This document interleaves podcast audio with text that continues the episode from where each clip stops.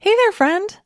Listen, I want to invite you to join me for an upcoming presentation I'm offering called How to Shift from Willpower to Want Power. If you're tired of feeling like you have the best of intentions with food and weight, only to have it all fall by the wayside by the time your head hits the pillow at night, then this is for you. If you're interested in making permanent weight loss easier and less of a struggle, then this is for you. If you're curious what want power is, which you probably should be, and can't wait to learn how to incorporate it into your journey toward peace and freedom around food, then this is for you. I'll be presenting live twice on Wednesday, May 1st, 2024 at both noon and 7:30 p.m. Central Time Zone. I'll answer your questions live and we'll have a really good time together. But if you can't make either of those days, I'm not going to make you get a replay emailed into your inbox, only for it to get lost and never be watched, no matter how deeply you want to make time to go through it. Because I mean, honestly, who are we kidding? We've all done this, including me. No, instead, we are offering multiple watch parties for several days after the live presentation. So come watch the replay with other doctors and interact in the chat with them and my team. So, either way, whether you come live or to a watch party, it will be worth your time for sure.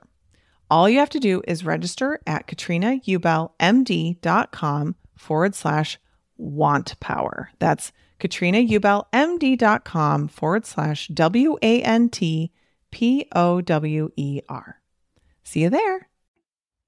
You are listening to the Weight Loss for Busy Physicians podcast with Katrina Ubel, MD, episode number 60.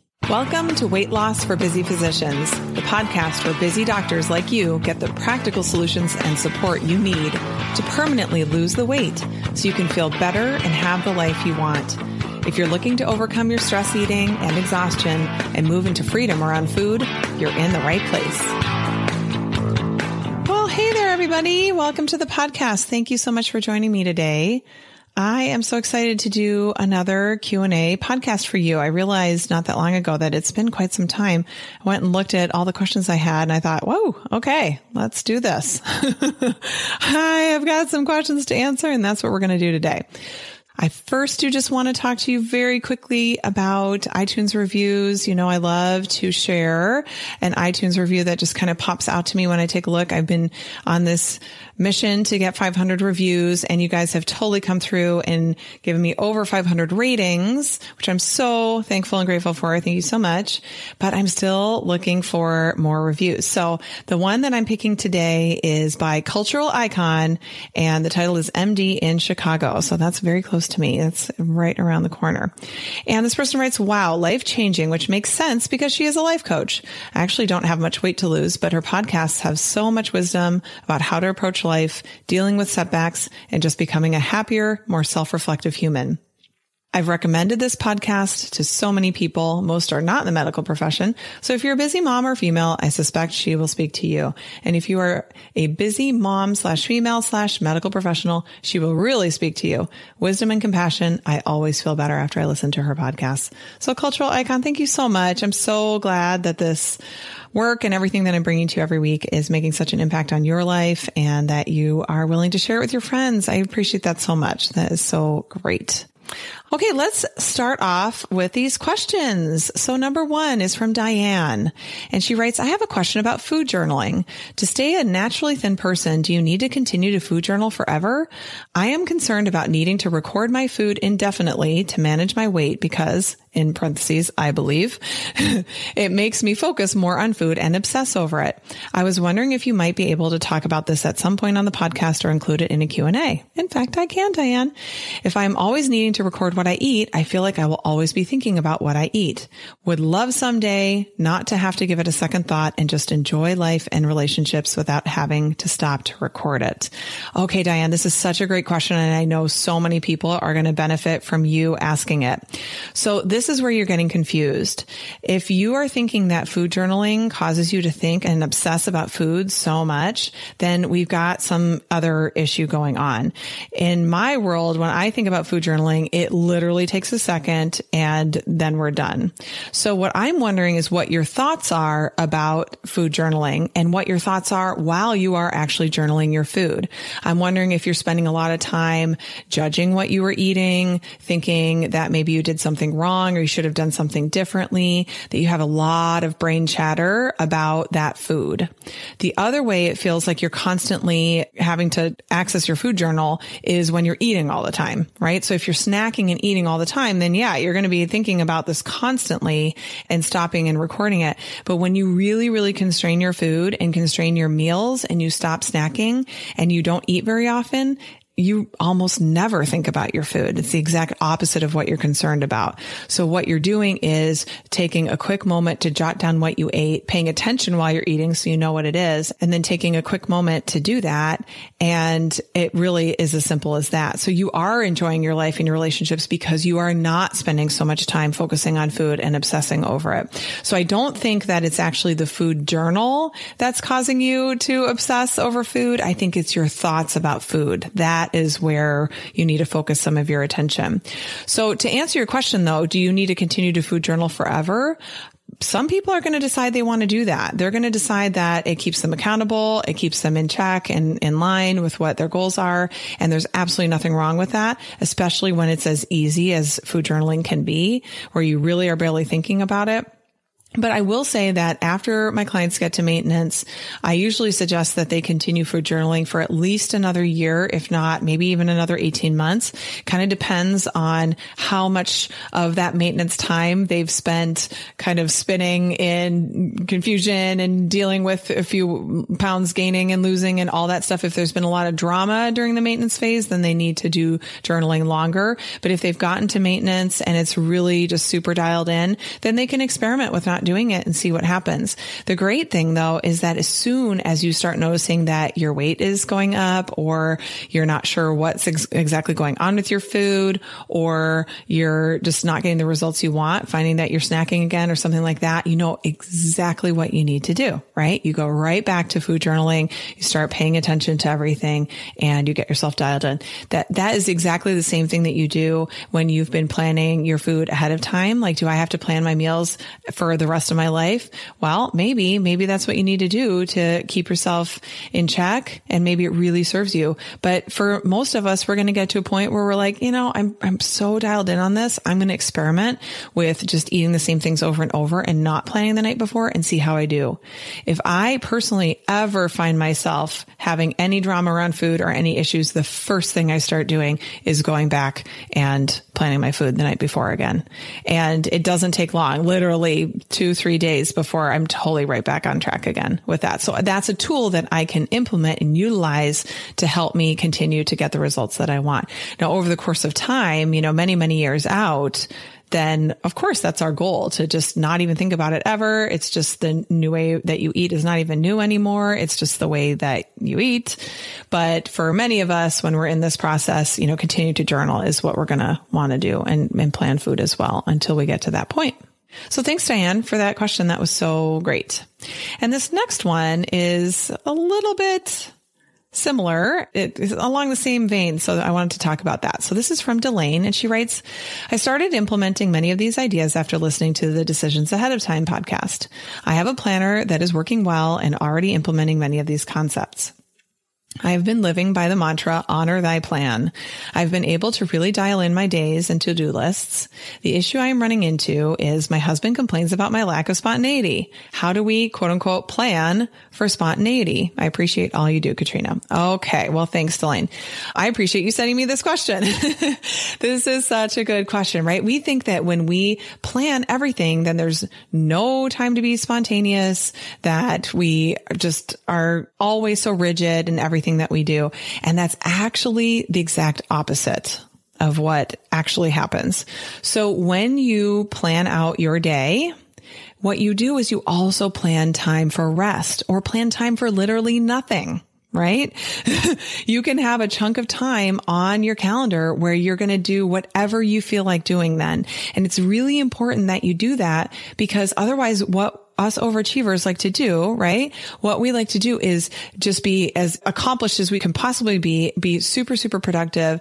And in doing so, we are blocking out and planning for every minute that we're awake. And sure, that's great. You get a lot done, but then, right, you're not spontaneous. You're not getting the rest and relaxation that you need.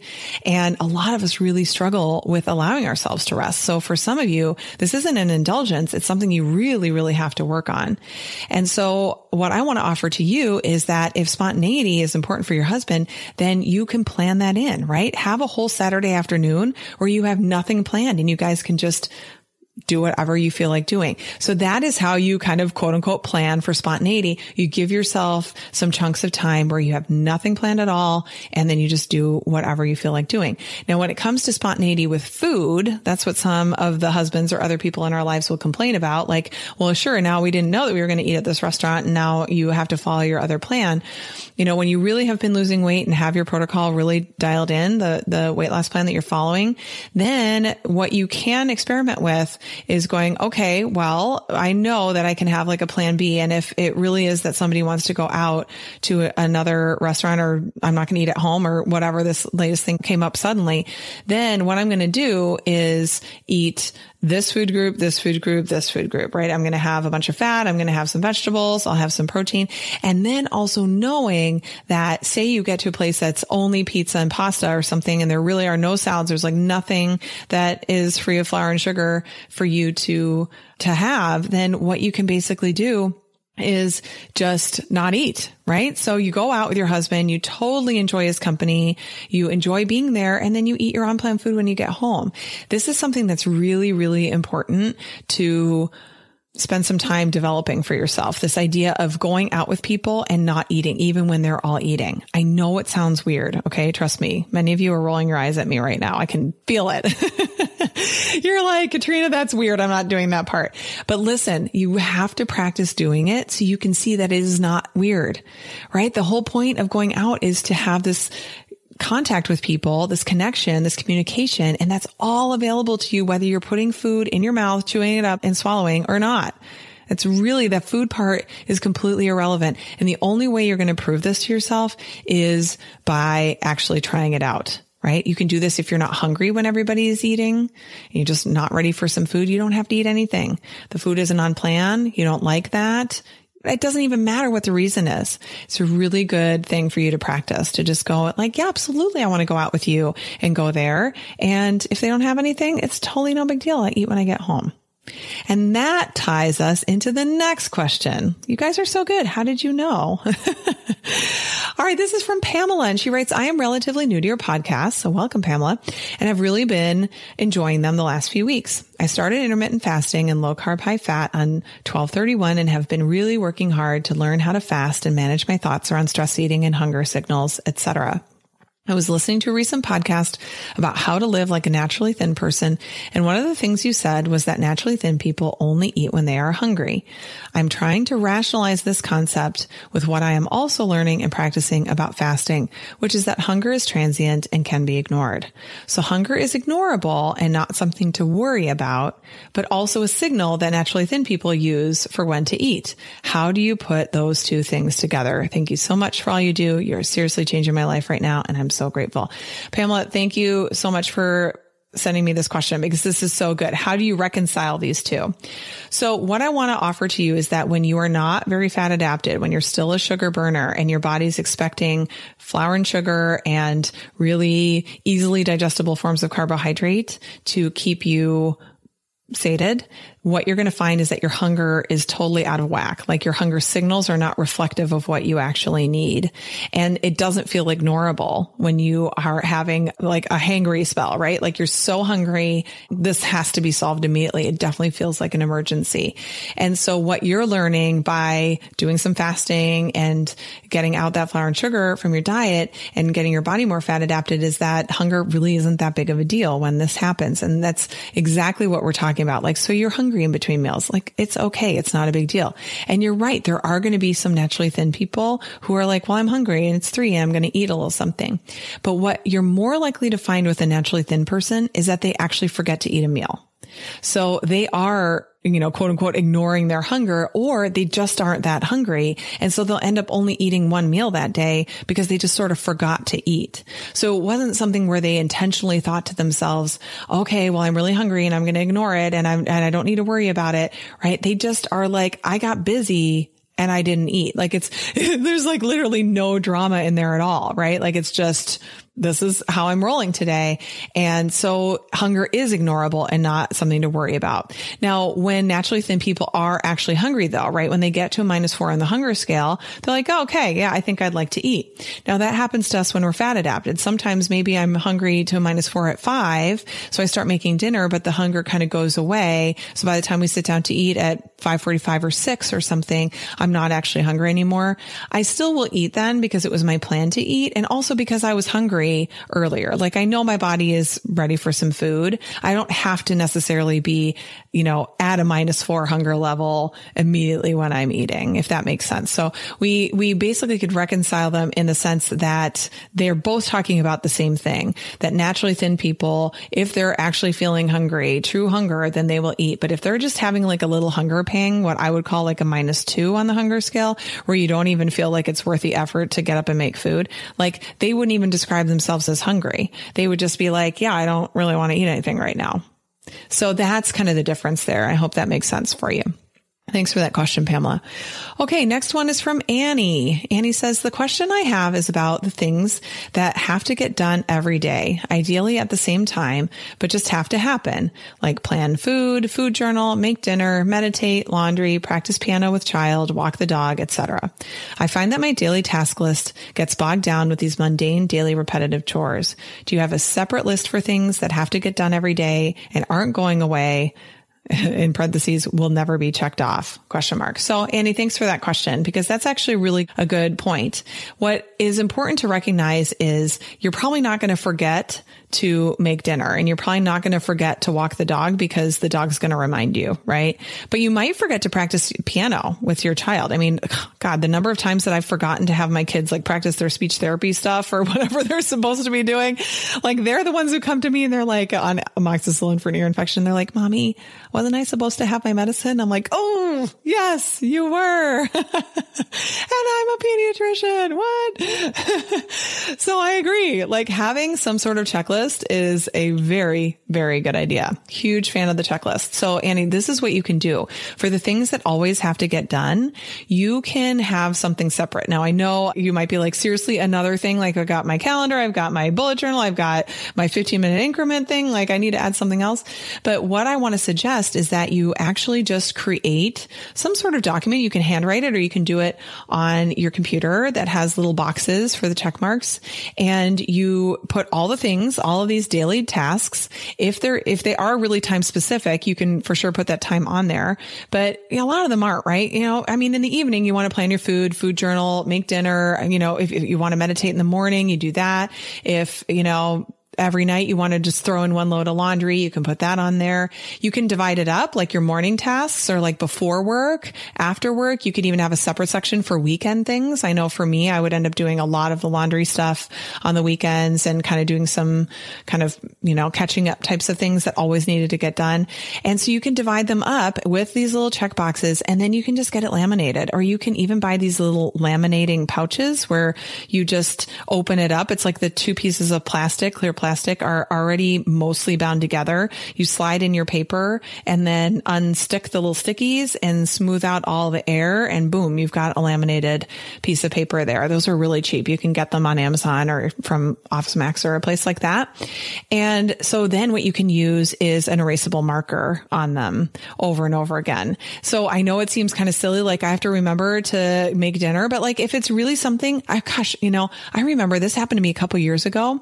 I always have have joked that when kids go back to school is sort of like a mother's new year because we have all these new resolutions. We're like, okay, we're going to get to bed on time this year, right? Like we have this whole way of thinking like this year's going to be different. And we have these kind of resolutions. And I remember thinking like, I have got to start making dinner earlier because I would wait until I was feeling hungry, then end up snacking a ton while I was making dinner, still eat dinner, even though I wasn't hungry anymore. You know, kids going off to bed way too late, like just it ruined my whole night. And so I remember one year at the start of school, my resolution was I need to start thinking about dinner at 4:30.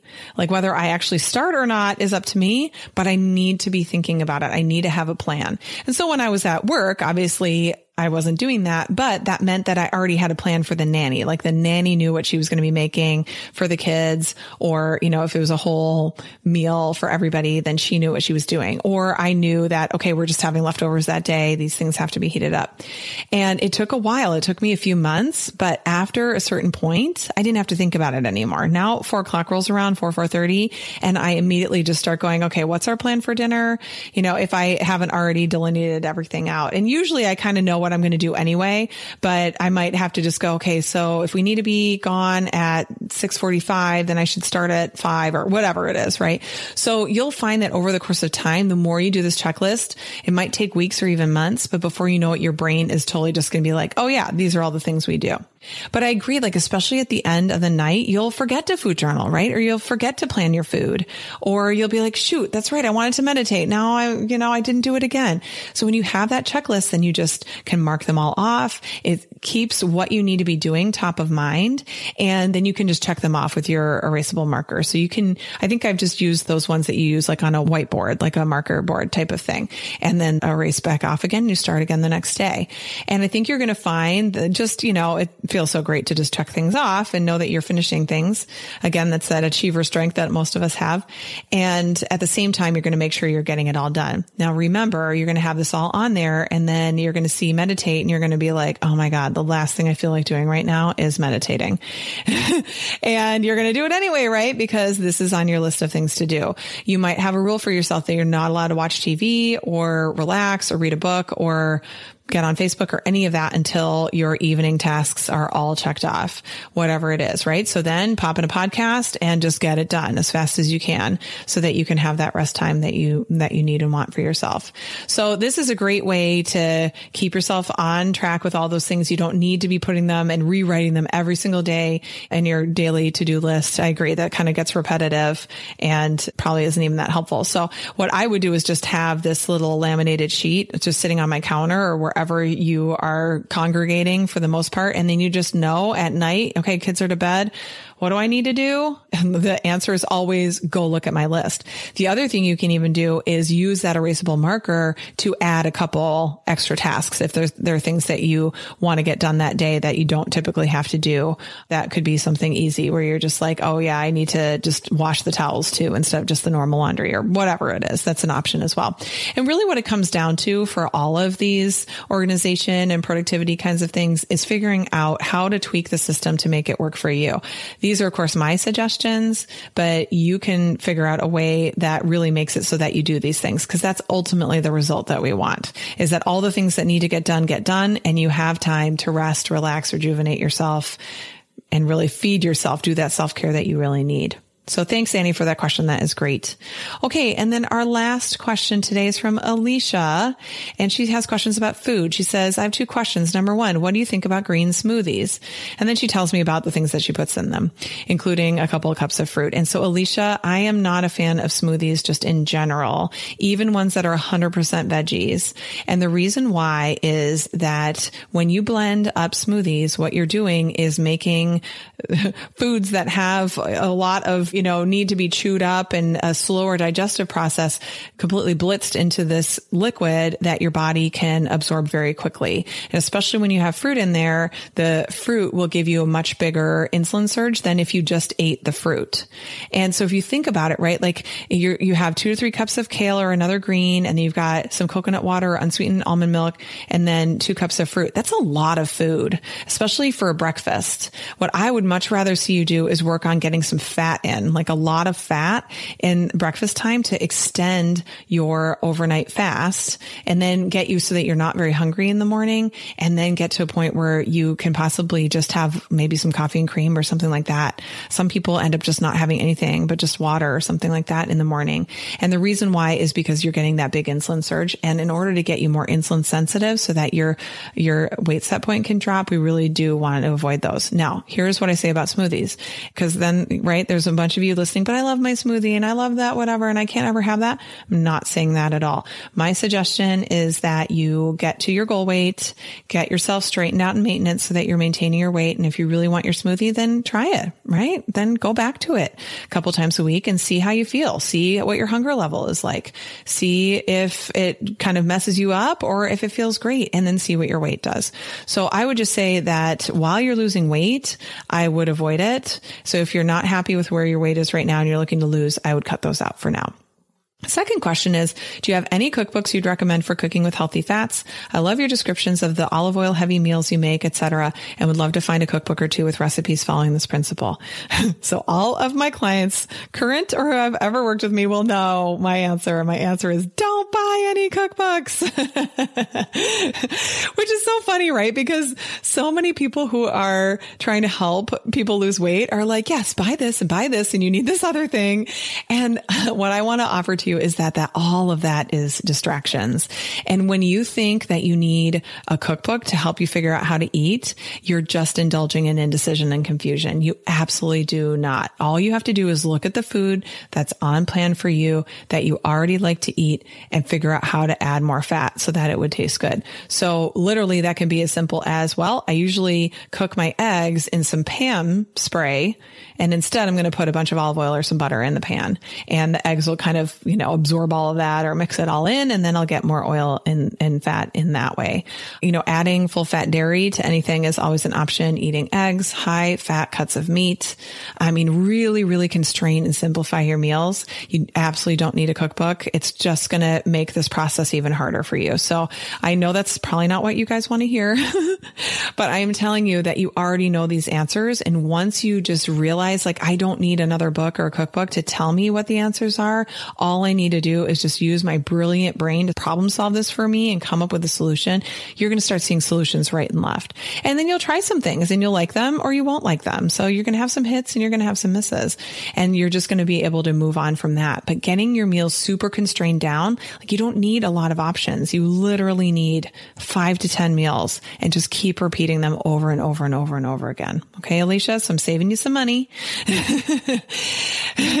and when you want to eat your kale, just chew it up. Okay. Like use your teeth and kale is awesome. Fruit is fine too. You just want to use your, your teeth to chew it up instead of blending it all up so you can drink it down so quickly.